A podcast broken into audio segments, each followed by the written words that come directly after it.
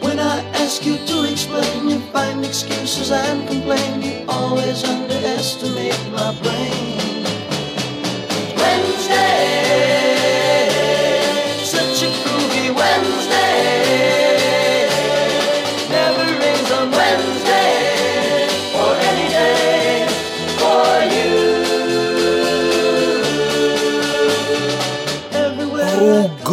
It's Wednesday. Welcome to Wednesday, everybody. You might be wondering, why am I so excited it's a Wednesday? Well, I'll tell you why. Because on this Wednesday, there's baseball in St. Louis. We're playing the Royals today in a in an exhibition game, and yes, this the, the the stands are going to be empty, but we can watch it on television. And then the season opens Friday. Baseball is back. Boy, have we needed baseball. And also, I guess we're going to have NBA basketball and hockey coming back. And before you know it, football season's going to be here. So I don't know. It's going to be a little weird watching it without people in the stands, but still, it's great to have sports back. And the other reason Wednesday's great is it's old time radio detective and mystery day here on the Best Old Time Radio podcast. And I am Bob Bro, your host, and I'm glad to have you along. So make yourself comfortable because we're going to get started with a great detective series in just a moment. Wednesday, such a groovy Wednesday.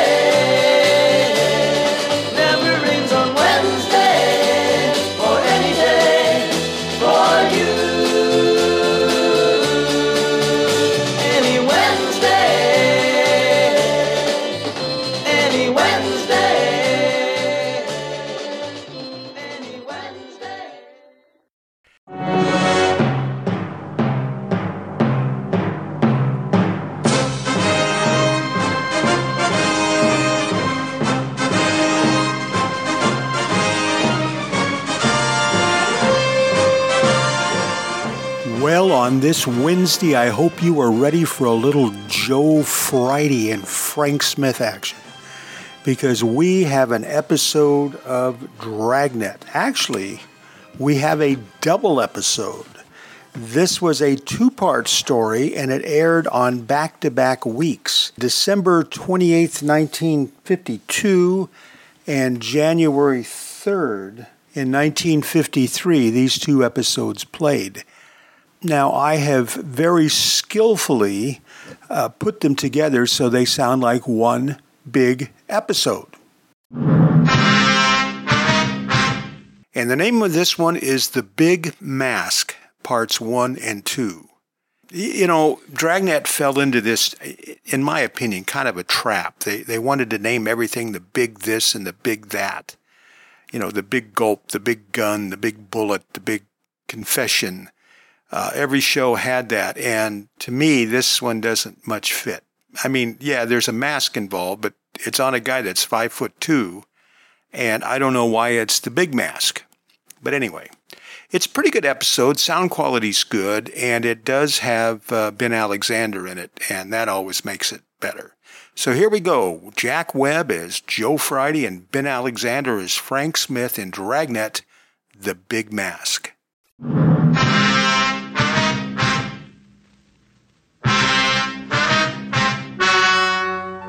Ladies and gentlemen, the story you are about to hear is true. The names have been changed to protect the innocent.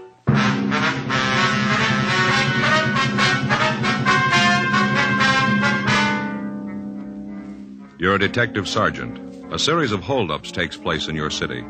The victims are managers of large markets. You've got a description of the suspect. Your job, get him.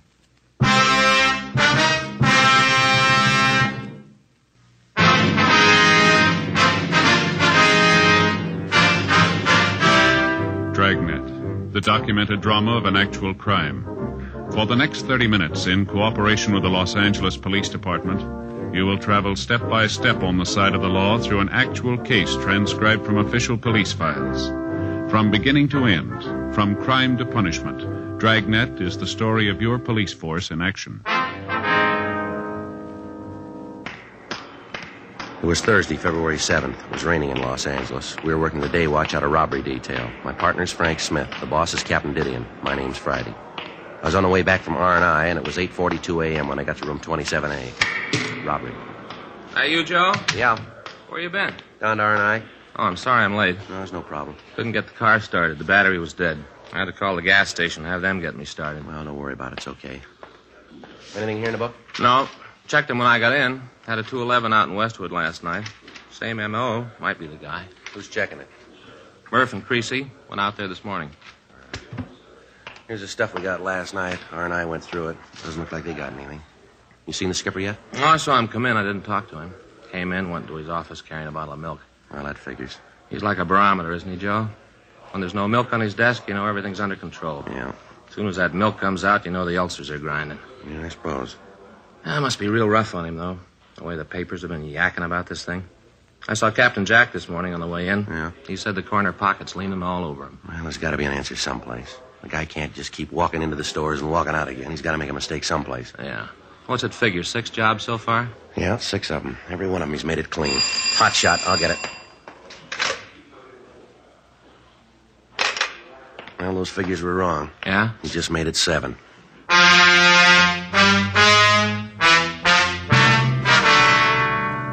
Past two months, a holdup man had been hitting markets throughout the central area. In each case, the description of the bandit was the same. His M.O. tallied with that used in other robberies. In each instance, the bandit had been waiting for the manager of the market when the store was opened. At gunpoint, the suspect would force the manager to accompany him around the market. He'd push a wire food cart in front of him as they walked. He'd pick up various merchandise and place it in the basket. He'd then force the manager to open the safe, clean it out, lock the manager in a cold storage vault, and walk out of the market pushing the food cart in front of him. Special stakeouts had been arranged at the markets. Extra units from Metro Division had been assigned to patrol duty, but the holdups continued. 9:22 a.m. Frank and I got to the address of the latest robbery, the county market at the corner of Olympic and Maryland. A radio car was there when we arrived. Come in. Yes, something you wanted? Police officers. It's my partner Frank Smith. My name's Friday. Hello, I'm Arthur Scott. I'm the manager here. You got that man did this yet? No, sir, not yet. I wonder if you could tell us just what happened. Sure. You know where the other officers are, Mr. Scott? Outside someplace, they were talking to the others, getting names and addresses, something like that. You want to check him, Frank? Yeah, sure. Fine. I wonder if you'd mind telling me just what happened. Well, the man was waiting for me when I came in this morning. I don't know how he got in. He just walked up behind me and said that I shouldn't cause any trouble. About what time was this? Do you remember? Well, let's see. It must have been about uh, 7.10, 7.15. Mm-hmm. Yeah, I came in the front door. Everything looked all right. Walked back here on my way to the office. He just came up in back of me. Yes, sir. Had this gun. He pointed at me, told me not to cause any trouble, like I said. What kind of a gun was it? Would you remember?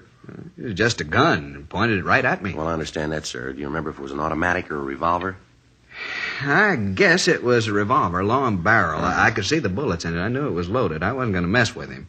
Yes, sir. And what happened after he walked up to you? He told me that if I went along with him, I wouldn't get hurt. And then he walked me up to the front of the store by the check stands, uh, took one of the baskets, and started to walk along the racks. Made me walk in front of him. Real nervy. Took his time. Mm-hmm. Well, while we walked along, he'd take things out of the displays. What kind of things? Well, you know, uh, different kind of cheeses, uh, caviar. Took some special artichoke hearts. Things cost a buck and a half a jar. Expensive. Yes, sir. What did the man look like, Mr. Scott? Can you give us any kind of a description? Well, that's kind of hard. He had on this uh, big overcoat and a brown hat pulled down, and then the black mask over his face. I couldn't get a very good look at him. Well, how old would you say he was? Oh, boy, I'd have to guess on that. Maybe uh, 50, 55. Looked that old anyway. About all I could see was the bottom part of his face, like he was pretty old. Mm-hmm. How about the color of his eyes? Could you see them? Yeah, through the mask, they were blue. Real light blue, kind of watery. About how tall would you say he was? Maybe uh, five, two or three. Short little man. Mm-hmm. How about his weight? Real little, like I said. I, I don't think he weighed more than 130. That'd be outside, too. Was there anything unusual about him? Anything at all that you could remember? No, not that I can remember. Anything in the way he talked? Some accent of any kind? Anything like that? No, nothing at all there. How about the coat he was wearing? What color was that? Do you remember? It was a dark brown, sort of a herringbone. Looked real old, like it'd been worn for a long time, kind of frayed around the edges of the cuffs. You know, around here like this, and, and the buttonholes on the coat were all torn, too. Oh, excuse me. Yes, sir. Go right ahead. Scott? Yeah. How much? Yeah, and how much case? Mm-hmm. That's not too bad. Yeah, we'll order 25 cases of it, huh? We'll use it as a loss leader this weekend. Okay. Well, don't bother me about it now. You do what you think. Okay. Seems like nobody can do anything but you. Give people a little responsibility, they hardly ever know how to use it. Yes, sir. What if you'd go ahead with your story? Hmm? Well, right after this man picked up the food, Oh, well, at first I thought he was going to take that. And then I got thinking about the stuff in the papers. You know about the Black Mask Bandit? yes, sir. Well, I got thinking about that, and then I knew who he was. I tried to get as much information about him as I could. Not much, anyway. About this time must have been uh, 7.30 or so. Jack Thomas came in. He works in the vegetable department. And right away, this guy said for him to get in the back. You mean back here? No, back in the meat department. Put him right in the refrigerator. Well, what about the other employees? What happened when they came in? He'd make them get back in the refrigerator. Cold. People were pretty lucky. Being so it was cold outside, most of them had coats on. Would have froze if they didn't have. I understand. Customers, too. They'd come in, he'd put them in the refrigerator. There was 14 people in there when he got through. A couple of kids, too. Came in with their mothers. I see. Well, then he took me back to the safe, made me open it. I thought about saying no, but it's a little safe, you know, down low. Yes, sir. Well, I knelt down to work the combination. I looked up at him, had the gun pointed right at my head. I looked right into the barrel, saw the bullets in the cylinders. I was scared, and I opened the safe. He took the money and put it in a paper bag and dropped it into the basket. And he put you in the refrigerator, too, did he? Yeah, that is, he started to. When he opened the door, the people in there were all shivering, flailing their arms around, trying to keep warm. It's a little room, not much bigger than this, and there wasn't much room to flail. Anyway, they asked him if he wouldn't let him out. He, he said no, but then he asked me if there was someplace else he could put him. And I, I told him that the only place I could think of was another storage room. We use it sometimes when we got a real big shipment of meat. Don't usually keep it under refrigeration. I see. They let you all go there, huh? Yeah, the darndest thing I ever saw. Fourteen of them. All fourteen herded them just like cattle. Moved them all to the other cooler. They were all so cold they'd have done anything to get out of that one. I tell you, officer, I was scared that one of them might try to be brave about it and cause trouble. I think that guy would have killed him right on the spot. Yes, sir. Well, what'd he do then? Well, he locked the door. Then, from what I could see through the cooler window, he just strolled out of the store and down the street. He was still wheeling a basket in front of him. I see. Anything, Frank? Yeah, Joe. I checked with Wheelock from the radio car. He said they canvassed the neighborhood, came up with a man who thinks he saw the bandit drive away. Was he able to give us any kind of a description on the car? No. Said he saw this guy walking down the street pushing a basket and thought it was kind of funny. Didn't pay too much attention to it. Saw him get into a late model Ford and drive away. Couldn't give a very good description of the car. Said it was a dark color. Not sure about the year. Uh, the guy still had that mask on? No, didn't have the mask, but the fellow didn't notice anything about his face. Can't help us much there. He's going to come down and look through the mug books. Oh, that's good. Do you have any idea how much money was taken here, sir? Well, now, I can't tell you to the penny, but I figure about $3,500. You usually keep this much money on hand, do you? No, not as a rule. I didn't get to the bank yesterday. We had an inventory sale going on. I just didn't get the chance. Did the bandit take anything you think might uh, help us identify him? Anything from the safe that you might be able to describe? No, not a thing. Just the money. Of course, that's enough. There wasn't much in there. A wristwatch that was lost here in the store. He looked at that but threw it back into the safe. Was he wearing gloves, do you remember? Yeah, he was. Uh, looked like pigskin, sort of a light tan. Oh, I know what you're thinking about fingerprints. No, with those gloves, he wouldn't leave any. Yes, sir. Say, officer, Yeah? you talked to the other officer that was here, the one in the car? Yes, sir, I did. Uh, He was kind of in charge of the people in the icebox, took care of them. Was any of them hurt? No, sir. Some of them were pretty cold, but they were all right. Yeah, we keep that box turned way down to sub-zero. Yes, sir. I wonder if, as police officers, you'd mind talking to those folks. They're all good customers here. I'd hate to lose them to Frenchie's Fine Foods down the street. Uh, where's that, sir? Uh, Frenchie's Market just down the street. He's going to make a big thing out of this. By noontime, it'll be all over the neighborhood. Well, I'm sure none of your customers will blame you, sir. Well, no, officer, it ain't exactly that. That Frenchie's going to make a big reputation on my back. Well, Mr. Scott, markets have been held up before. Yeah, but not with our motto. What's that? We freeze anything. 9:46 a.m. Frank and I continued to talk to Arthur Scott. We questioned him about the actions of the holdup man, but he was unable to give us any new information. The crime lab came out and checked the store. The MO was the same. He'd entered through a rear window. Tool marks were found. Photographs were taken. No other physical evidence was found. 10:14 a.m. We drove back to the office and checked with Captain Didion. Three other teams of men were assigned to help us in interviewing the people who had been locked up in the refrigerator. None of them could add anything to what we already knew. Because of the age of the bandit and the smoothness with which he operated, we had a hunch that he might have served some time in a state prison. Frank and I checked out a trip car and drove up to Folsom Penitentiary. We checked with Warden Heinze and told him what we wanted. For the next two days, we checked the prison files. We got several possible leads, but when we got back to Los Angeles, none of them led anywhere. Tuesday, February 12th, 8.49 a.m. We checked with Captain Didion. Well, you come up with anything? No, not a thing, Skipper. We checked them all out. Nothing. How much longer you figure it's going to take you to come up with something we can use? We're doing everything we can. We've run down every lead. They all go nowhere. Yeah, I know. I've been telling the corner pocket that all month. It Doesn't prove a thing, and they aren't buying it anymore. Well, Frank and I got an idea, Skipper. It's kind of wild, but might turn it. Well, let's hear it. If you take a look at the map over here. Now, the last two months, he's hit seven places here. Here, through here, and up and through here. Not much of a pattern, but maybe there's enough to work on here. Mm-hmm. From the way he's worked in the past, he's going to be waiting in the stores when the manager comes in. So the problem is to find some way to check the managers after they first get to the stores. So? Well, so most of the stores open about 8 o'clock. From what we've been able to check out, the managers get in about oh, 6.30 to 7.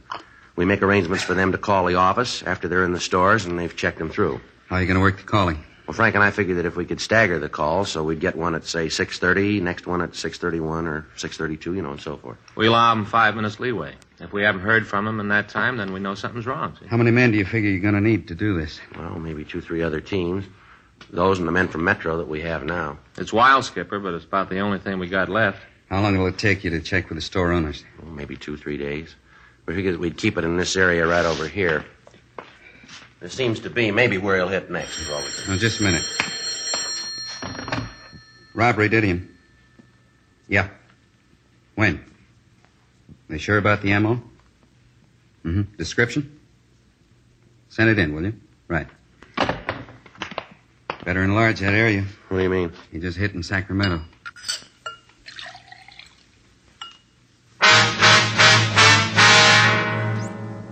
Tuesday, February 12th, 3.45 p.m. Frank and I talked on the phone to Fritz Kaminsky, chief of police in Sacramento. He told us that the market bandit went through the same sequence of events that had characterized his operations in Los Angeles.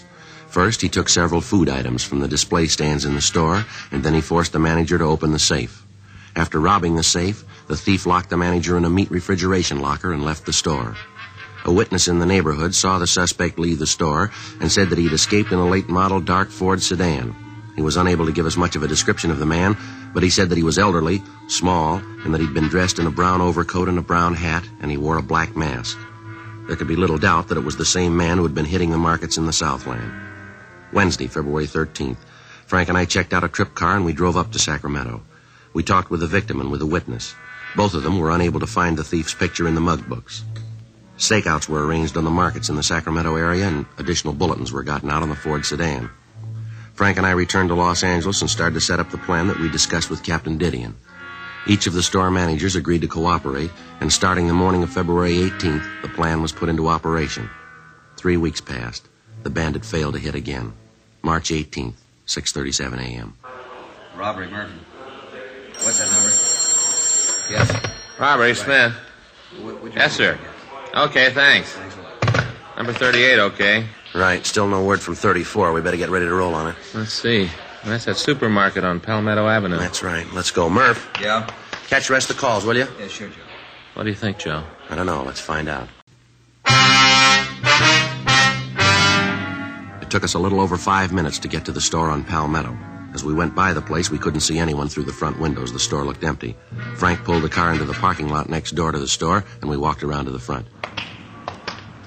How about it? No, I can't see anything from here. You want to cover the back? Yeah. I'll give you time to get back there, then I'll go in the front. Right. Watch it.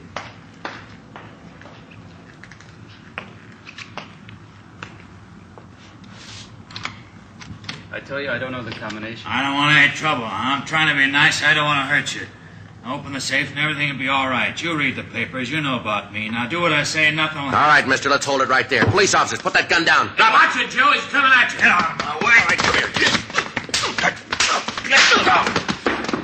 You okay, Joe? Yeah, I got him, Frank. Want to shake him down? Right. Here. You got him? You got the gun? Yeah, we got him. I was sure scared there for a minute. I tried to think about how I was going to stall him long enough for you to get here. He's clean, Joe. All right, come on, mister. On your feet. Come on. What's your name? Clark, Leonard Clark. All right, let's go. You want me to go along with you? Yeah, well, why don't you make a crime report? Fine, I'll, I'll do anything to help try to rob me. Lousy deal. Might have known something was wrong the way that guy played it. Should have known. Yeah, sure. You figure me for the guy you're looking for, this black masked bandit the paper's been yakking about? That's the way we figure it. Well, too bad, fellas. You can't make me for it. Is that right? Yeah, you're looking for somebody else. You got the wrong man. How old are you, Clark? 52? Ever serve any big time? Sure, what's that prove? Well, the way you look, the way you work this one, even the mask, we made you for it. Only one thing. What's that? You gotta prove it.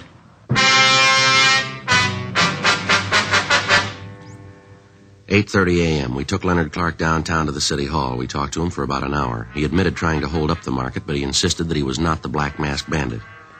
He told us that he'd read about the holdups in the paper and that it seemed like an easy way to pull a robbery. He told us that he'd used a pinch bar to jimmy a rear window in the market, and then he entered the place. He told us that he'd waited for the manager to come in, and then he tried to get him to open the safe. Sergeants Murphy and Creasy went out to his home. They found nothing there to tie him in with the other robberies. A check through R&I showed a record on Clark listing two convictions for 211 and one count of 245 PC. He'd served time at both San Quentin and Folsom penitentiaries, as well as some of the eastern penitentiaries. Mug shots of Clark were shown to the victims of the Black Mask Bandit, and they said that it was a possibility that he could be the man who'd robbed them. Friday, March 21st, a special show-up was arranged, and the victims were asked to be present. We explained that the questions asked were for the express purpose of acquainting the victims with the suspect's voice. Clark was brought out on the stage and asked his name. Leonard Clark? What were you arrested for? I don't know. You must know what you're being held for. They say I'm the Black Mask Bandit. Are you? No. Were you armed when you were arrested? Huh? Were you armed when you were arrested? Yeah. What kind of weapon were you carrying? 38 revolver. Leonard, could you speak a little louder, please? 38 revolver. How long you been in jail? Since Tuesday. Where were you arrested? Market out on South Palmetto. It's a long street. Where on South Palmetto? 1721 South Palmetto. What were you doing there? Was arrested for trying to hold up the place. You ever done any big time? Huh? I say you ever done any big time? Yeah. Where? At Q in Folsom. What'd you do the time for, Leonard? Which time? Well, let's take them in order. How about Quentin? Five to life for robbery. How about Folsom? Same thing. You owe any time now? Yeah, I'm on parole. Joe, Yeah. ask him to turn around, will you? The victims can't see him too good. All right. Leonard, take a quarter turn to your left. No, no, no, Leonard, to your left. Uh-huh. All right. Now another quarter turn. Another quarter turn. Now another quarter turn. No, no, same way. Another quarter turn. Now face the front, Leonard. Where do you live? Out in Hollywood. Where? Corner of DeLongpre and Monroe, apartment house. It's a good sized corner. Which apartment? Ashley Arms, apartment 604. What do you do for a living? I'm a carpenter. A what? Carpenter, carpenter, I said. You work steady? Yeah. Who do you work for? I'm a carpenter for a contractor named Gagely. Now look straight, will you, Leonard? Straight ahead. Yeah. You remember where you were on February 7th? That was a Thursday. No, You got no idea at all? not at all. You own a car. Yeah? What make is it? It's a Ford. Speak up, will you, Leonard? We can't hear you. A Ford, Ford. What color is it? Dark blue, What year? 1950. All right, Leonard. Now would you step over to the side of the stage? No, no, the other way. The side of the stage. How's it look, Frank? Nothing yet. Manager at the county market seems to think it's him. The others aren't sure. Yeah. Well, maybe when we get the coat and mask on, it'll help. Those clothes, Leonard, are they yours? Yeah, they're mine. How about that mask? That belong to you too? Yeah. Would you put the mask on? Well, just put it on. That's it. Now put the hat on. That the way you usually wear it? That's right. All right. Take a quarter turn to your left. No, Leonard, your left. That's it. Now again. And again. Once more. All right, now face forward. Now all the way around. Come on, Leonard. Straight forward. Out this. That's it. No. Now repeat these words. Just be quiet and you won't get hurt. Just be quiet. You won't get hurt. Now say, open the safe and don't cause any trouble. Open the safe. Don't cause any trouble. A little louder, Leonard. Open the safe and don't cause any trouble. All right, Leonard, you can take the mask off. How many times have you been arrested? I don't know. About how many times did you say? Maybe 15, something like that. What'd you fall for? Suspicion. Suspicion of what? A lot of things. They didn't nail me for 'em. How old are you now, Leonard? 52. How old were you when you were arrested the first time? 16. You've had quite a life, haven't you? Yeah, I fell among evil companions. All right, Leonard, that's all. Well, how about it, Mr. Scott? I can't be sure, Sergeant, but I think that's a man. Can I see a minute, Joe? Scott just gave a tentative identification. Yeah, well, he's the only one. What do you mean? The others say we got the wrong man. Eleven forty-five p.m. We returned Leonard Clark to his cell. Frank and I continued to question the victims of the Black Masked Bandit. Only one of them was able to give us a tentative identification. Clark would be filed on the following morning for attempting to rob the market on Palmetto Avenue, pending investigation on the other charges. The working detective has come to know that many times at a show up, identifying witnesses sometimes become confused, sometimes fail to speak up for one reason or another, sometimes due to fear, the idea of incriminating a man, thus making the officer's task of bringing a suspect to justice all the more difficult. In spite of the lack of identifying witnesses, Frank and I felt reasonably sure that we had the Black Masked Bandit in custody.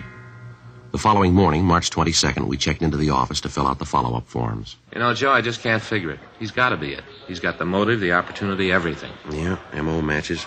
We got him on one count anyway. What happens now? Well, I guess we just wait. If there aren't any more holdups, we know we got the right guy. It's about the only way you can do it. Anyway, you slice it, Clark's finished. The court gets through with him this time, they'll nail him for life. Yeah, I suppose so. He sure looks like the guy to me, though. I tell you, Joe, he's got to be it. Everything fits with him, all the way down the line. That's what I figured, too. Friday, Smith? Yeah, Skipper. Call from Hollywood Division. Just had one at 3rd and Selma. Yeah, what about it? Black Mask Bandit. We haven't got him.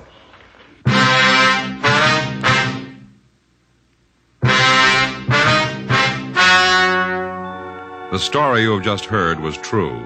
The names were changed to protect the innocent.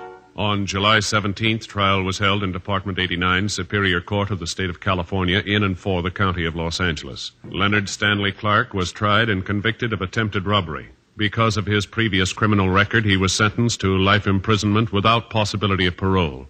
He is now serving his term in the state penitentiary, Folsom, California.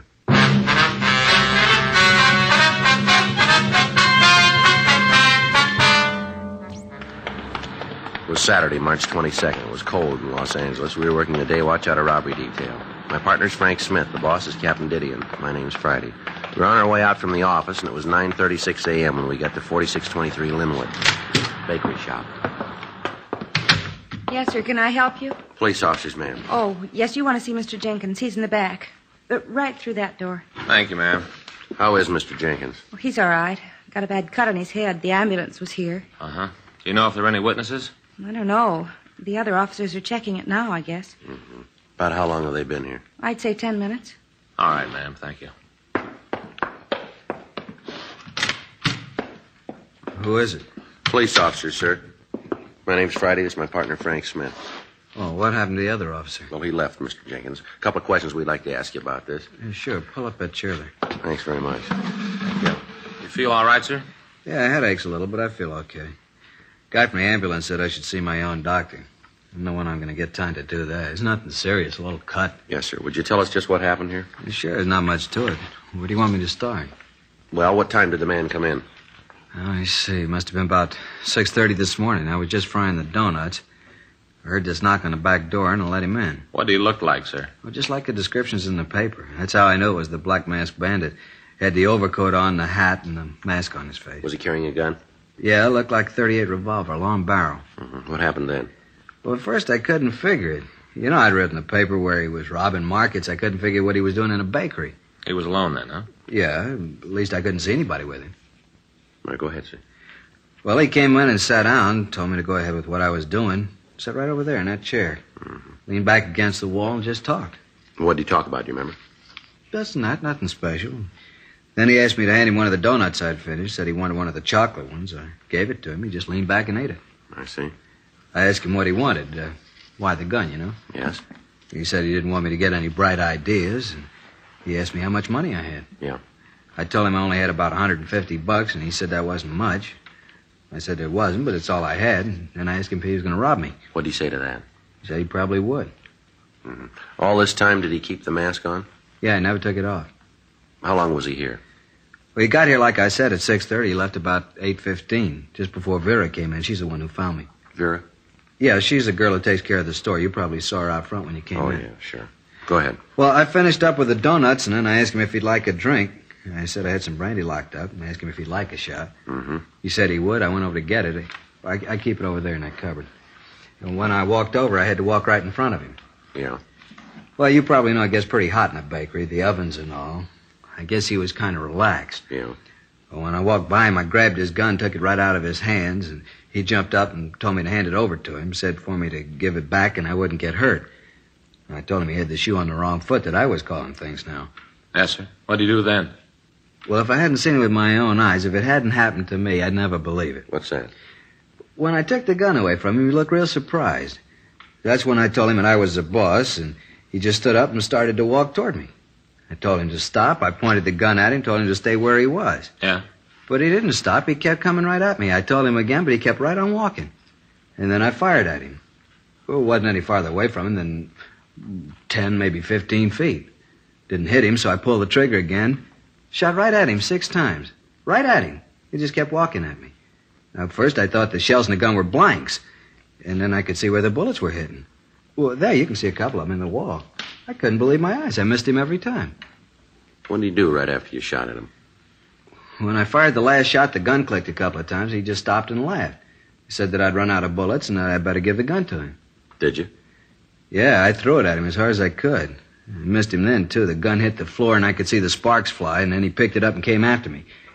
I didn't think I'd be in much trouble. He looked so little. But when he grabbed at me, I knew I'd had it. That man had hands like a vice. Mm-hmm. He grabbed my arm and hit me on the head right, right here. He knocked me out.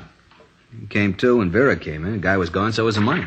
Where'd you keep this money? In my pocket, I had it in my wallet. I don't, I don't usually put it in the cash register until, until Vera gets in. I see. Now, you said that when the gun hit the floor, you saw the sparks fly from it. Is that right? Yeah, you you know, uh, like when you hit a piece of flint with another rock, like the Boy Scout. Yeah. You know, like that. Did you notice if the gun seemed damaged in any way? No, I didn't have time to notice anything. Right after that, he hit me. Uh-huh. Wonder if you'd give us a description of the man. Well, sure, like I told the other officers, he was a little man, real old. How old would you say? Oh, maybe 50 or so, not any younger. You're pretty sure about that, are you? Yeah, About how tall? maybe five two, not any more than that. Kind of hard to tell with that big coat on. It looked like it was five or six sizes too big. Looked kind of funny at first, then you realized who he was, and it wasn't funny anymore. Mm-hmm. I wasn't too scared of him when I first saw him, even when he came at me, but when he grabbed my arm, I knew I had trouble. Yes, sir. Still can't understand it. Six shots and I didn't hit him once. I tell you, the guy's not human. Well, he's scoring pretty good for a ghost. 10.02 a.m. The crew from the crime lab came out and went over the bakery. Ray Pinker removed the slugs from the wall and the floor and took them back to the lab. The bandit, as usual, had worn gloves, so there was no possibility for fingerprints. A search of the neighborhood failed to turn up any new leads. None of the people in the immediate area had seen anyone answering the description of the Black Mask Bandit. Additional supplementary bulletins were gotten out, and all of the cars in the surrounding vicinity were alerted. The stats office had made run after run on the MO of the bandit. The leads they gave us were all checked out. All gunsmiths were alerted in the event that the suspect's weapon had been damaged and that he might try to have it repaired. All leads were checked and rechecked. They netted us nothing. Informants were questioned and re-questioned. The plan that had been worked out for checking with the managers of the supermarkets in the city was continued. Three weeks passed. The bandit hit again, this time a market just outside of Eagle Rock. The MO was the same as had been used in the previous robberies. However, in this one instance, the market didn't have a storage refrigerator, so the thief locked the manager in a back room. In locking the door, the suspect had taken off his gloves, and Leighton Prince was able to lift a partial print from the doorknob. It wasn't enough for classification, but Bergman said that if we apprehended the man, he'd be able to identify him for us. June came and went. July, August. The bandit had been operating without interference for almost a year. He'd widened his theater of operations. Reports had come in from San Francisco to Stockton, from San Diego to Pomona. In each case, the suspect seemed to know what markets were being staked out, and he stayed away from them. The legwork continued without result. Tuesday, August 19th, Frank and I checked back into the office. Man, I never see it to fail. Every time we have lunch at Sal's, I eat too much. Yeah, he puts out a good lunch, doesn't he? Too good. Want to check the book? Right. Anything? Well, call from Jerry. Informant? Yeah. Says he can't get with me tonight. He'll call in the morning. Friday, Smith? Yeah, Skipper. Yeah. Come on in here, will you? Right away. Sit down. All right. Well, what is it? You guys been on this black mask thing how long now? Well, it's going on a year, isn't it? You're no closer to him than you were when you started. Not much. You know you're tying up half the men at Metro. You got this town covered like a blanket, and you still can't turn the guy. We're doing everything we can, Skipper. I've been telling you for the last six months that I wasn't going to buy that anymore. I mean it this time. Now, Just exactly what have you got on the guy? Well, I think you know it just as well as we do, Skipper. Description, M.O., even the partial print Bergman lifted from that place out in Eagle Rock. We've been over it a hundred times. There's a lead that we haven't run out and then checked over again. Nothing new on the information from Folsom? No, nothing. We've had 5,000 circulars printed. They're scattered all over the country. Doesn't look like the guy's ever done time before. The way he works, you'd think he knew exactly what we were doing. We cover the markets, he hits the bakeries. We cover the bakeries in L.A., he hits in San Diego. They cover the stores, then he hits up north. Where we are, he ain't. How about the car, the Ford? No, nothing. We got no license. You ever hear anything on the damaged gun? No, he never tried to have it fixed that we can find out about. He's gotten a hold of another gun someplace. Latest reports say he's using a revolver with a two-inch barrel. Well, where do you stand now? I don't know. We got every store from La Cienega to Alameda covered, from Hollywood Boulevard south to Jefferson. Big area. Yeah, it's a lot of stores, too. There's a cruiser car or a cop in or near every large store and bakery in that area. Every police unit in the city's looking for the guy. If he hits again, we should get him. Hey, Friday? Yeah, Murph. A call just came in from Wilshire. Figure you want it. Here you go. Thank you. What is it?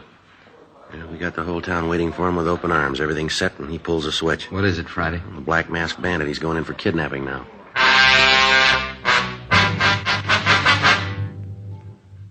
Local broadcast stated that the manager of one of the big supermarket chains in the city had been taken from his home about 2:30 in the morning. The bandit forced him to drive to the store and open the safe. The thief then bound the manager and left the premises. The manager gave us a complete description of the bandit, and locals and APBs were gotten out on him.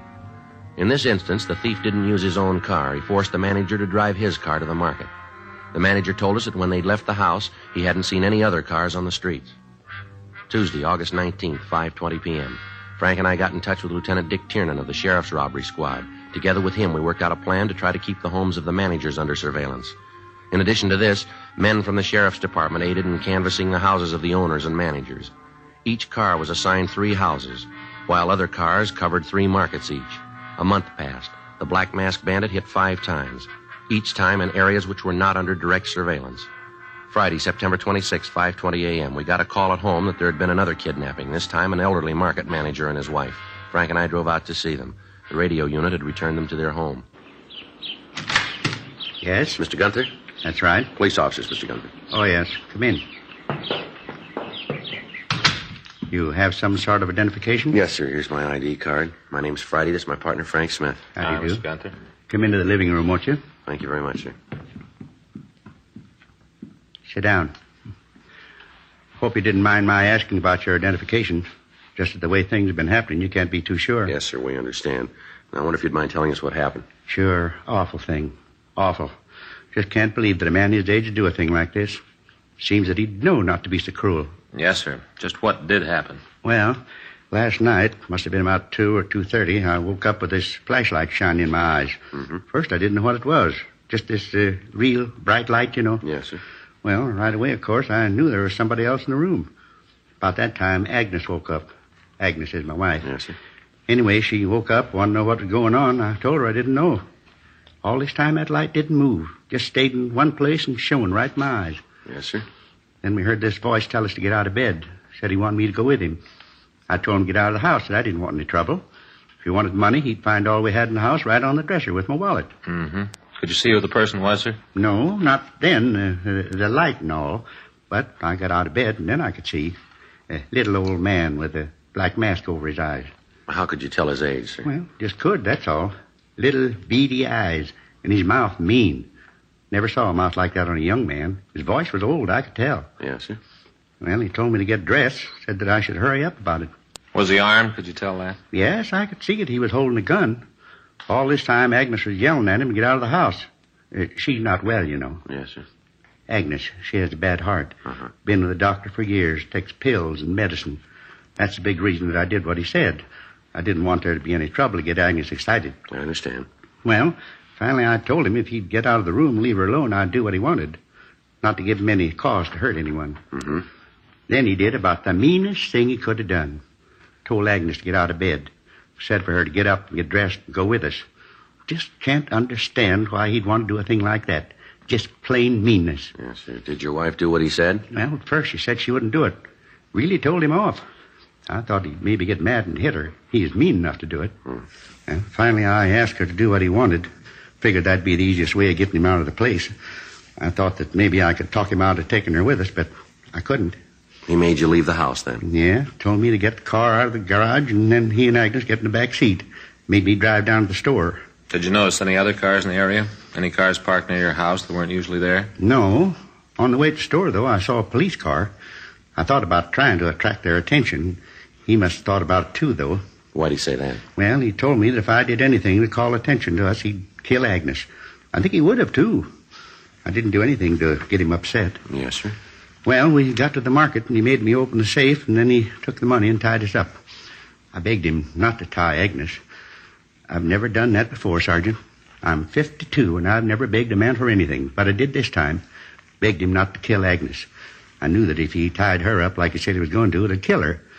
Pleaded with him, but it didn't do any good. Tied her up and put that tape over her mouth. One thing I can say for him, though, just one. He called the police and told them where we were. If he hadn't have done that, I think we'd have both died. Agnes almost suffocated Where's your wife now, Mr. Gunther? in the other room. Doctor's with her. He gave her a sedative. Awful thing, Sergeant. I just don't know how anyone could be that mean. No, just one reason we can think of. What's that? He's had a lot of practice. 11:30 a.m. We talked to Mrs. Gunther. She told us pretty much the same story that we'd gotten from her husband. The police car in the area was contacted, but they reported that they hadn't noticed the Gunther car. The unit that was patrolling the area around the store was contacted. They reported that they had checked the store at 3:15 a.m. At that time, there were no lights and no suspicious cars in the vicinity. The Black Mask Bandit had been working for over a year. In that time, he'd robbed 59 stores that we knew of. His theater of operations had taken him from Northern California right down to the Mexican border. From the desert to the beach, he'd stolen approximately a half a million dollars. The entire nation had received communications carrying the description of the suspect. The entire facilities of the police and sheriff's departments in Los Angeles were devoted to apprehending him. Thousands of man hours had gone into stakeouts and searches. None of them produced any results. As the case grew in importance, robbery detail began to get an average of 30 calls a day from well-meaning citizens with information. Every lead, no matter how remote, had to be checked out. This meant more hours of legwork and interrogation. Every officer in the Southland was looking for the bandit. Every car and motorcycle on the streets had his description. None of it did any good. Thursday, October 2nd, 11.05 p.m. Frank and I checked back into the office. Well, there's another one that didn't go anyplace. Yeah, you want to fill out the reports? I'll check the book. Yeah. Never fails, does it, Joe? What's that? Oh, something like this one comes along. Some people use it to get back at their neighbors. Take that deal tonight. Pretty silly, huh? I'd like to know who gave us that tip. There's something kind of sneaky about anonymous phone calls. Well, we'd miss a lot of breaks if we didn't get 'em. Yeah. You figure where we're ever going to nail this guy? Who knows? I'm getting a little punchy. Every time we miss him, we get another pasting. Have you read the papers lately? Well, you gotta expect that, Frank. They're probably calling it the way it looks to them. There's only one way to answer them. That's to nail the guy. I'll get it. Robbery Friday. Yeah, that's... Well, what's that? Can you speak a little louder? I can't... That's better. What? Uh-huh. When did this happen? Yeah. What's the address out there? Yeah, the street. Now give me the number. That's right. All right, you bet. We'll take care of it. Right. Bye. Looks like something here. Market manager's son. Yeah. Says someone's just kidnapped his father.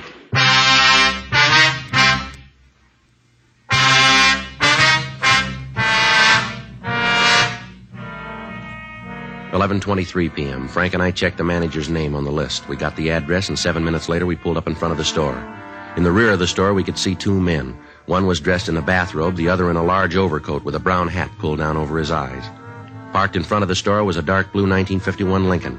We checked the car and found that it bore the registration of Donald Anderson, the manager. Frank went around to the rear door of the market and I covered the front entrance. We waited. At 11:42 p.m., the bandit started for the front door. All right, mister, police officer, hold it up there. Come on, drop the gun, give it up. Cop, get out of here! Frank, cover the other side of the building. He's going for that fence, Joe. All right, come on, mister, give it up. You all right, Joe? Yeah, come on, let's get over this fence. All right.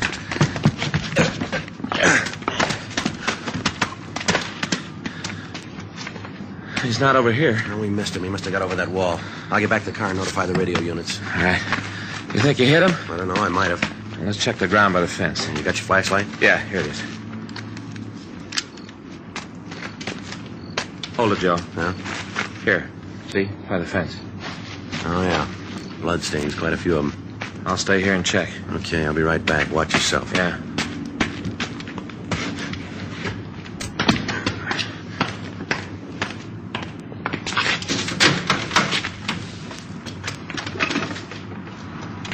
Unit 1K80 to Control 1. Unit 1K80 to Control 1. Control 1 to 1K80. Go ahead. While attempting to arrest Market Bandit during commission of robbery, he exchanged fire with suspect. Suspect is known to be wounded. Suspect armed, use caution. Suspect seen fleeing on foot. All cars in area converge on corner Figueroa and Woodlawn. Suspect described as WMA, 50 to 55 years, 130 to 140 pounds. Block off area at Vernon to Slauson, at Vernon to Slauson, and from Figueroa to Main. Suspect last seen going through houses at 49th and Figueroa. That's 49 and Figueroa. Roger, 1K80. Attention, all units. Attention, all units. All units in the vicinity of 49th and Figueroa. Robbery suspect wounded while attempting robbery of market. Suspect described as WMA, 50 to 55 years, 130 to 140 pounds. Block off area at Vernon to Slauson, Vernon to Slauson, and from Figueroa to Main Streets. Suspect last seen going through houses at 49th and Figueroa. Unit 1K80 to Control 1. Unit 1K80 to Control 1. Control 1 to Unit 1K80. Go ahead. Suspect is known to be armed. Approach with caution. Use caution. Unit 1K80 to Control 1. KMA 367. All units. Robbery suspect at 49th and Figueroa, known to be armed. Approach with caution. Repeat. Approach with caution. What do you figure, Frank? Well, he's in here someplace. Let's find him. In the next three hours, 37 police cars combed the area. Every possible hiding place was investigated. A house to house search was started. Citizens were asked to lock their doors and to open their homes to no one. In one of the yards, we found the hat and coat worn by the suspect, but apparently he'd made good his escape. Broadcasts were gotten out to the entire city, putting them on the alert. Additional officers were sent to the blockaded area to help with the search. Captain Didion came out from the office to direct the operations.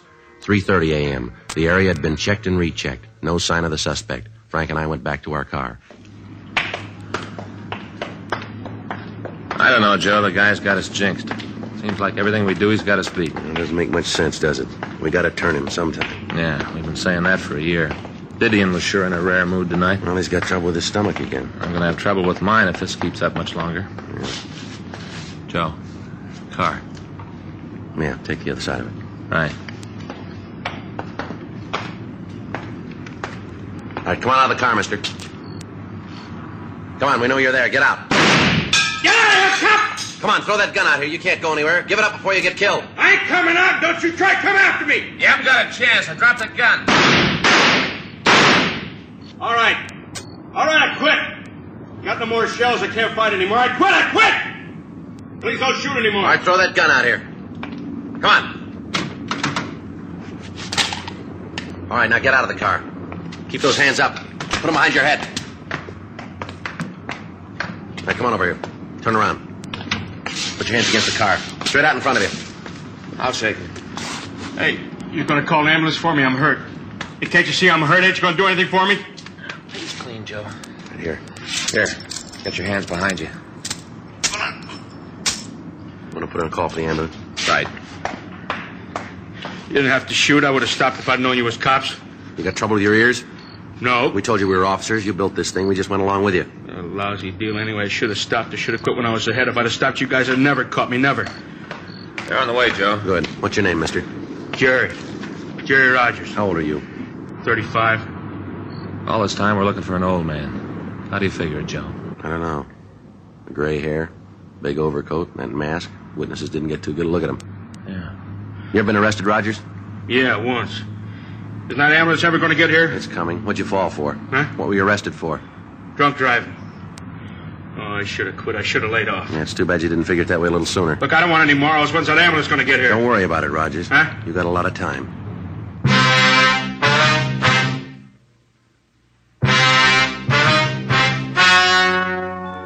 The story you have just heard was true. The names were changed to protect the innocent. On February 4th, trial was held in Department 87, Superior Court of the State of California, in and for the County of Los Angeles. Gerald Stephen Rogers was tried and found guilty of 12 counts of robbery in the first degree and four counts of kidnapping. He was sentenced to life imprisonment in the state penitentiary, San Quentin, California.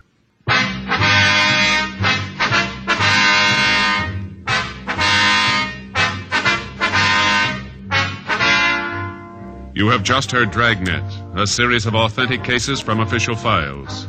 Technical advice comes from the Office of Chief of Police W.H. Parker, Los Angeles Police Department. Technical advisors Captain Jack Donahoe, Sergeant Marty Wynn, Sergeant Vance Brasher. Heard tonight were Ben Alexander, Ralph Moody, Harry Bartell, Jack Kruschen. Script by John Robinson. Music by Walter Schumann. Hal Gibney speaking.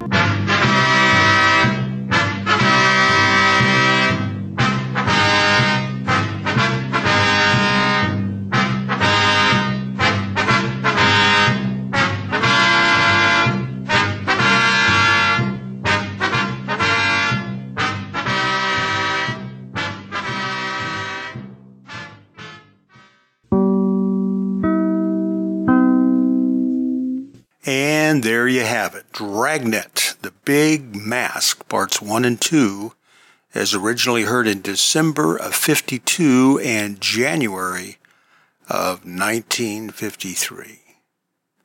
What was that guy driving? What, what did he say? A 50 Ford, 49 Ford? I remember as I when when I was a kid, my dad bought a I think it was a 49 Ford, and it was a lemon. It was a limit. I mean, we had more. He had more problems with that car. It wasn't my problem at the time. But I, I since then I, I've looked back at those cars and I've thought to myself, they're the, about the only thing uglier than a 1949 Ford is a 1950 Ford. And about the only thing uglier than a 1950 Ford is a 1950 51 Ford. Anyway, that's my opinion. All right. Here's a song I bet you haven't heard in a very long time. She was only 16, only 16. I loved her so, but she was too young to fall in love, and I was too young to know. We'd laugh and we'd sing and do the little things that made my heart glow. But she was too young to fall in love, and I was too young to know. Why did I give my heart so fast? It never will happen again. But I was a mere lad of sixteen. I've aged a year since then. She was on the 16, on the 16, with eyes that would glow. But she was too young to fall in love, and I was too young to know.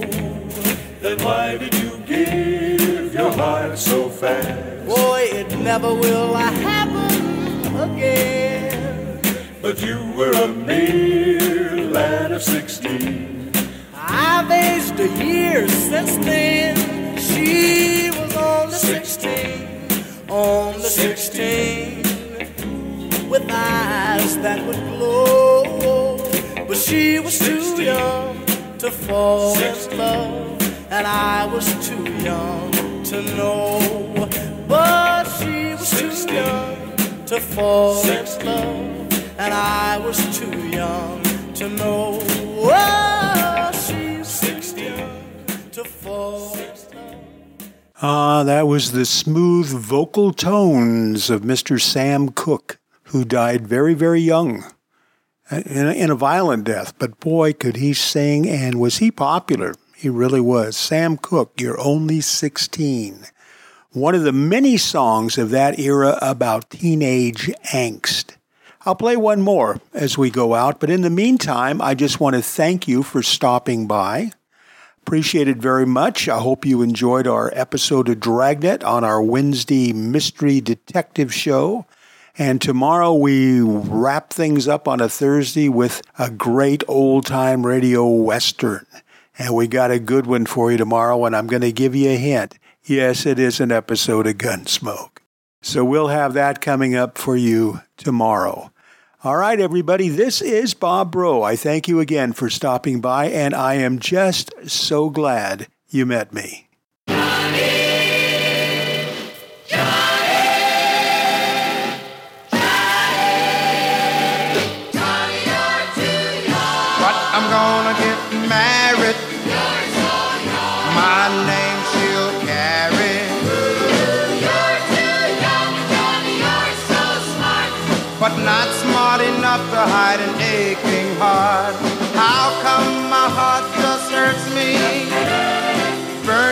Full of love and desire.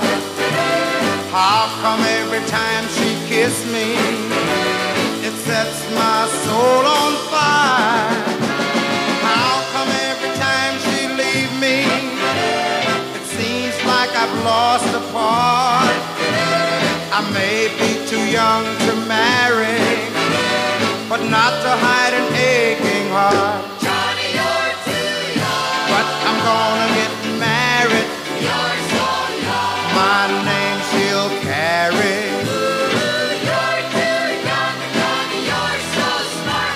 But not smart enough to hide an aching heart. How come every time she kisses me, it thrills me from head to toe? How come every time I see her, it lifts me right off the floor?